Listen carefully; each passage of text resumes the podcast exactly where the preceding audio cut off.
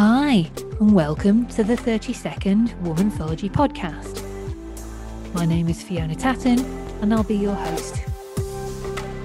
Womanthology is a digital magazine and professional community powered by female energy and ingenuity. We champion equal recognition and reward for everyone, sharing opportunities, ideas, and a deep pool of collective wisdom, supporting each other to be unstoppable. The theme of the show today is Women of Colour. I will be joined by Dr. Hitasha Rupani, Consultant Respiratory Physician at the University Hospital Southampton NHS Foundation Trust. Ines Santos, our Associate Editor, is off on her holidays, so I'll be sharing the details of the new stories in the written issue. A quick reminder that you sign up for the Womanthology newsletter by filling in your details on the front page of our website. That's womanthology.co.uk. You can also join our LinkedIn community by visiting linkedin.com forward slash company forward slash womanthology and find us on Twitter, Instagram, and Facebook. Welcome to the Womanthology podcast. We have Dr. Hitasha Rupani, who is a consultant respiratory physician at the University Hospital Southampton NHS Foundation Trust, and she has a subspecialty interest in severe asthma. Have I got all that right? Yes, you have, Fiona. Absolutely perfect. Wonderful. Well, welcome to the podcast. How are you doing today? I'm really well, thank you. Great to be chatting with you. I will dive straight in and I'm going to start by asking you about your educational background and career to date. What is your story? Well, I should have said thank you for inviting me to do this, so thank you. I guess a bit about me. I'm a consultant in Southampton at the moment, but I grew up in India. I was born in, in Bombay, and the thing I remember about my parents very clearly is the huge emphasis on education. They felt that getting me and my sister what they felt was the best education that they could at the time would in their words, set us up for life. And they really pushed us to, to work hard and be ambitious. And when I was 11, they sent me off to an international school, which actually was one of the best times and years of my life. I have some really, really great memories.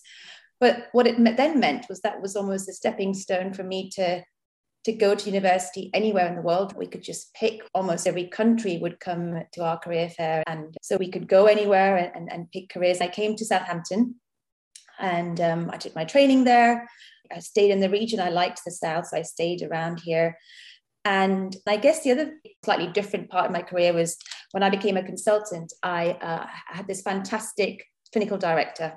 Um, I was a consultant in another trust in Portsmouth, and my clinical director at the time was fantastic. She still sometimes calls me her experiment because I was the first female consultant she'd appointed, which she wanted to experiment and do a sort of a flexible hybrid working model. So I was full time consultant, but I worked flexible hours, which meant I could drop my kids to school and pick them up from school. But that also meant that I had to be really regimental and organized in between to make sure everything was done and then catch up on a lot of stuff later on at home, which I did. And, and I think really that gave me the ability to, to do all of the clinicals and things I wanted to do on site and be there and, and, and interact and integrate and build services, build relationships and networks but at the same time be at home when I needed to be at home. And so I think that was an amazing opportunity for me. And, and, and obviously now I've, I've moved to a different trust, but my children are older and it's, it's fitting a bit more traditionally now, I suppose, I suppose. I think having that flexibility when my kids were younger was probably one of the best opportunities I had as an early consultant. Are you finding that starting to be adopted more broadly?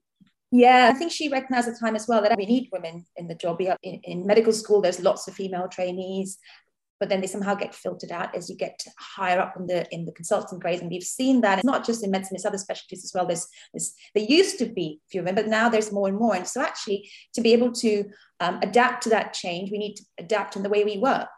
And if I could finish all of my clinical work within that certain time period, she didn't see any reason why I had to still hang around and be there, and I could not just leave and and go home. And I think others are now doing that and adopting that.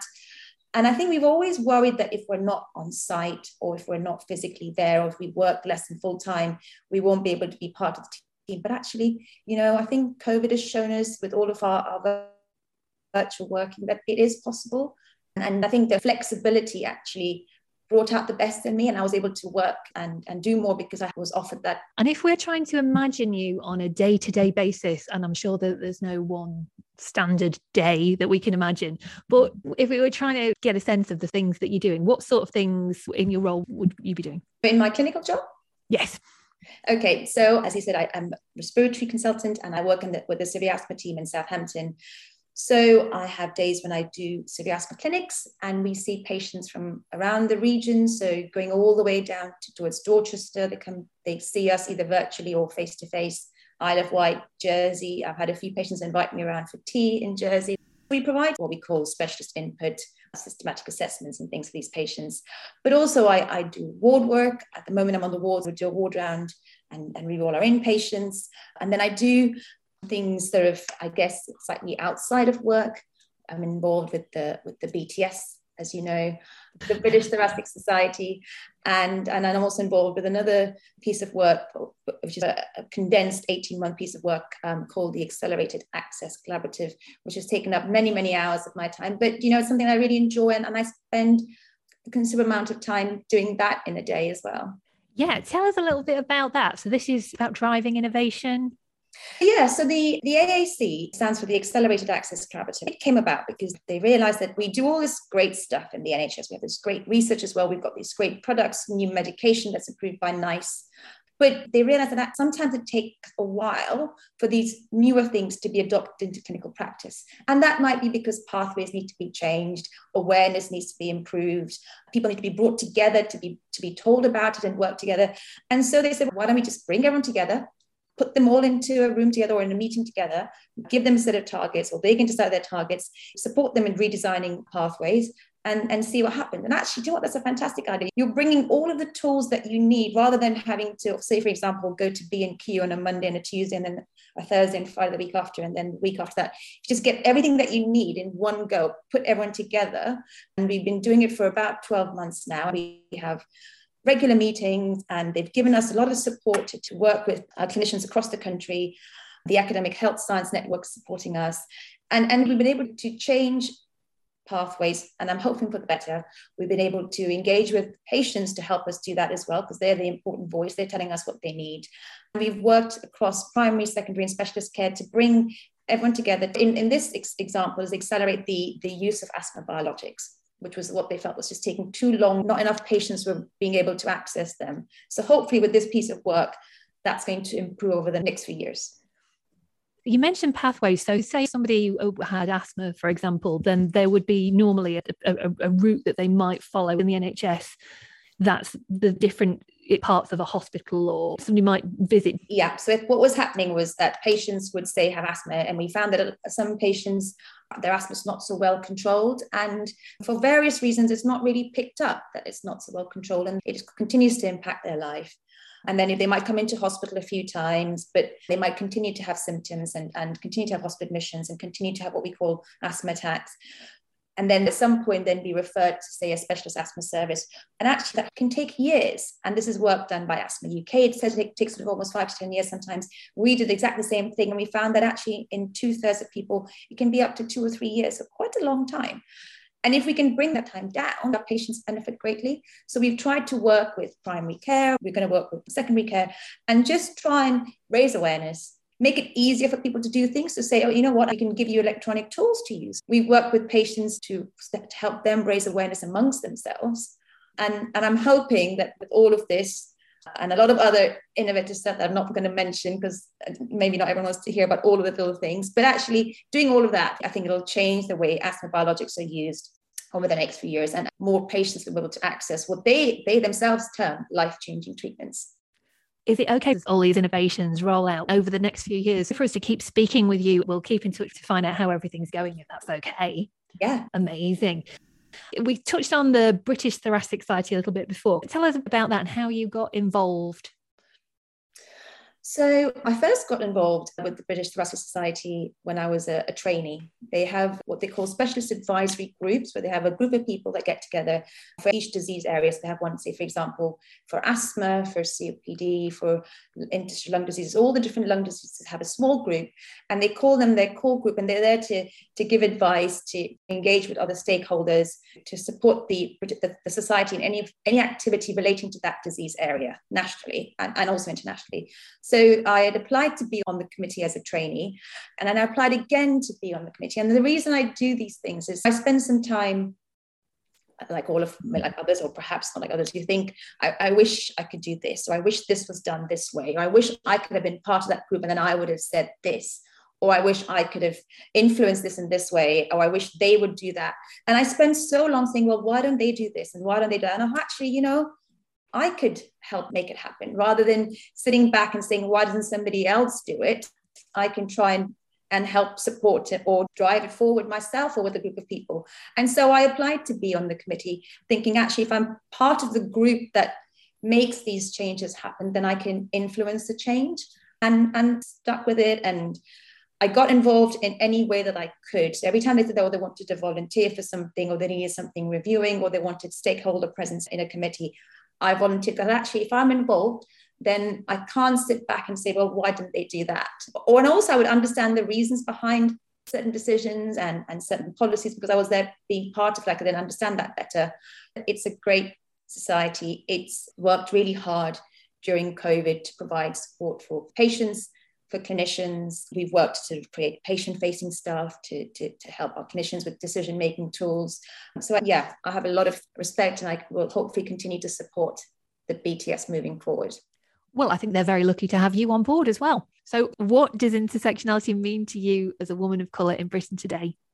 So I'm a woman and, and, and I have come from a different ethnic background. But I guess for me personally and my own experiences, and I want to talk my own experiences, I've never thought of it as being a barrier. And I haven't seen others uh, putting up barriers in front of me because of this. And I know that people have a range of experiences, and I have a lot of respect and I try and mentor people to help them through their, their different challenges. But I guess for me, I haven't seen it as a barrier. And if I look back and I think, well, when my children were young, I, I chose to work flexibly, but that was my choice and I was supported through that. There was times when I was doing my research where I couldn't for example, go for all of those meetings around the world and network and form those links. Because I was at home. I remember I went for an interview at the Medical Research Council for a fellowship and my son was only three months old and my, my mum had to fly from india to, to, to, take care of him while i went for this. But i didn't see that as a barrier. I saw it as something that i wanted to do and i chose to have my children when i did. And yes i couldn't attend all the meetings and yes i can be part of all of the committees. But as soon as i could I, I then started to put myself forward.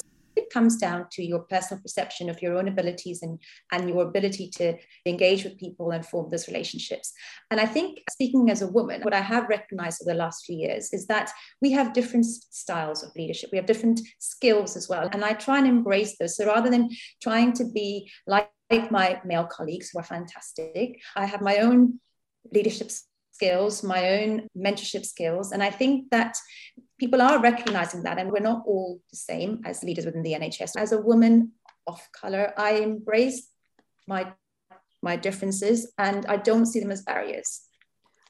And I think diversity of thought is so important. And if we get everybody on board and we have an inclusive approach, then different people's different thoughts, if we bring those together, then it's the best of all worlds, I would hope. Yeah, exactly. I think it's it's, it's accepting that, that there are differences of differences in ways people approach things different differences in ways that people also deal with things and different life situations. People might have different responses.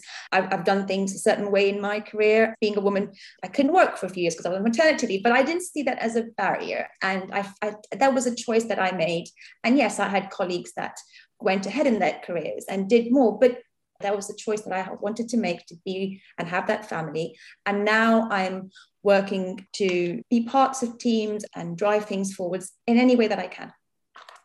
So, Hitasha, what else in your job, over and above your clinical work, do you also do? So, Fiona, I'm also really interested in, in the academic side of the research. And I've, I might have mentioned before in the interview, I, I, did do some research and I did a PhD some years ago. And then I, I got to a point in, in my, my career where I felt I needed someone like a role model. I needed somebody, a female academic that was also a really good clinician and, and had all these other skills. I had this sort of person in my head. And I couldn't find a physical role model for that. And i think i was younger i knew fewer people. It's not it's not a disrespect to anyone else but i was talking i remember talking to my supervisor say who is there a role model that i can be like? And they couldn't give me any examples. And and so i went down a certain path in my career. And then I, one day i said, you know what? If i can't find that role model i need to be that sort of role model for the next next generation. And I need to be able to, to try and combine doing research with doing my clinical job and being that mum to my children and do all those things and to show other trainees that actually it is also possible that they, that they can do it as well. And this is why I try really hard to, to maintain my my research interests and to engage in, in, in the academic side of respiratory medicine, mainly around asthma. And I've been really lucky. My trust, so Southampton recently had this new scheme where they're not gifting, I had to go through quite a rigorous application process, but uh, giving the consultants allocated time to do research. And I've been able to get that through. So I want to be, be able to show my trainees now that you can do these different things and you can still do all the clinical work be at home with your kids at half past three and then do some research as well and try and bring that together. And I'm really hopeful that I could be that sort of role model that I wasn't able to find eight, ten years ago for myself. Well, you're on the podcast now. So, what more of a role model does anybody need than that, would I say? Radio, podcast, it's all it's all happening. So I'm going to wrap up by asking you, uh, what is coming up next for you? What are you looking forward to? What are you excited about? It can be in work, out of work whatever's going on in life that you're excited about? Well, I'm most excited that we are going to hopefully be able to do some traveling again later on this year. I can't wait to travel. But you know, I think in work, like I said to you, it's it's these. I've been given these new opportunities to do a bit more research. I've got some really exciting research coming up. My uh, team, our asthma team within Southampton is, is really developing at the moment, and that's really exciting. The AAC work that I'm doing is coming to a, an official close in April, and it'll be really exciting to see the outputs of that. And I'm, I'm, looking forward to getting feedback from teams across the country about how it's helped them with their own asthma pathways. And then ongoing work with, with the British Thoracic Society, I think with the, the sort of new asthma guidelines and things being involved in that. There's so many things that I could keep going and I won't because this is the end. But you know, really just to thank you for for inviting me. Well, that's absolutely great. So I just wanted to say, Natasha, thank you. It's been the greatest pleasure to speak with you. And if it's all right, I think I asked it earlier, but I'll ask it again. If it's all right for us to keep in touch with you moving forward so we can find out all about all the innovation work that you're driving forward, all the research, all the stuff that you're doing and follow your progress. Yeah, absolutely. That would be most welcome. Well, you just take care. And I'm just slipping in a thank you to everybody in the NHS as well for all the, the amazing work that you're doing as well. So, uh, yeah, thank you so much. No, thanks, Fiona. Whilst our lovely associate editor, Ines Santos, is off on her holidays, I'm filling in for her, and I'm here to tell you about our new Women of Colour written issue. Stories include Suki Fuller, storyteller, advisor, futurist, and mentor, shares her journey from engineering and law student to intelligence analyst and tech champion. She also tells us about her roles on the advisory boards of Tech London Advocates and Global Tech Advocates. Barbara Mills, QC, discusses her work as co chair of the Bar Council's Race Working Group and a key research report that's been produced highlighting the way the profession must evolve to continue to drive inclusion. Erica Brodnock, PhD candidate and research officer at London School of Economics and co founder of tech company Cami, tells us about her research into the barriers faced by women of colour seeking to raise finance in the startup space. Sandra Kerr, CBE, Race Equality Director at Business in the Community, outlines the work she's been doing alongside colleagues and other stakeholders to drive implementation of ethnicity pay gap reporting. Finally, Grace Moronfolu, MBE, shares her work championing inclusion and community engagement for the Crown Prosecution Service. Do check out our website, womanthology.co.uk, to read the full stories. And as Ines would say, and that is all from me. She will be back next time. Sadly, that's all we have time for this episode. Thank you so much for listening. And remember, if you want to support what we do, then share the link for the show on social media and follow the show. Your feedback is really important, so please do rate and review the show in your podcast app. Join us for the next episode where we'll be celebrating International Day of Women and Girls in Science.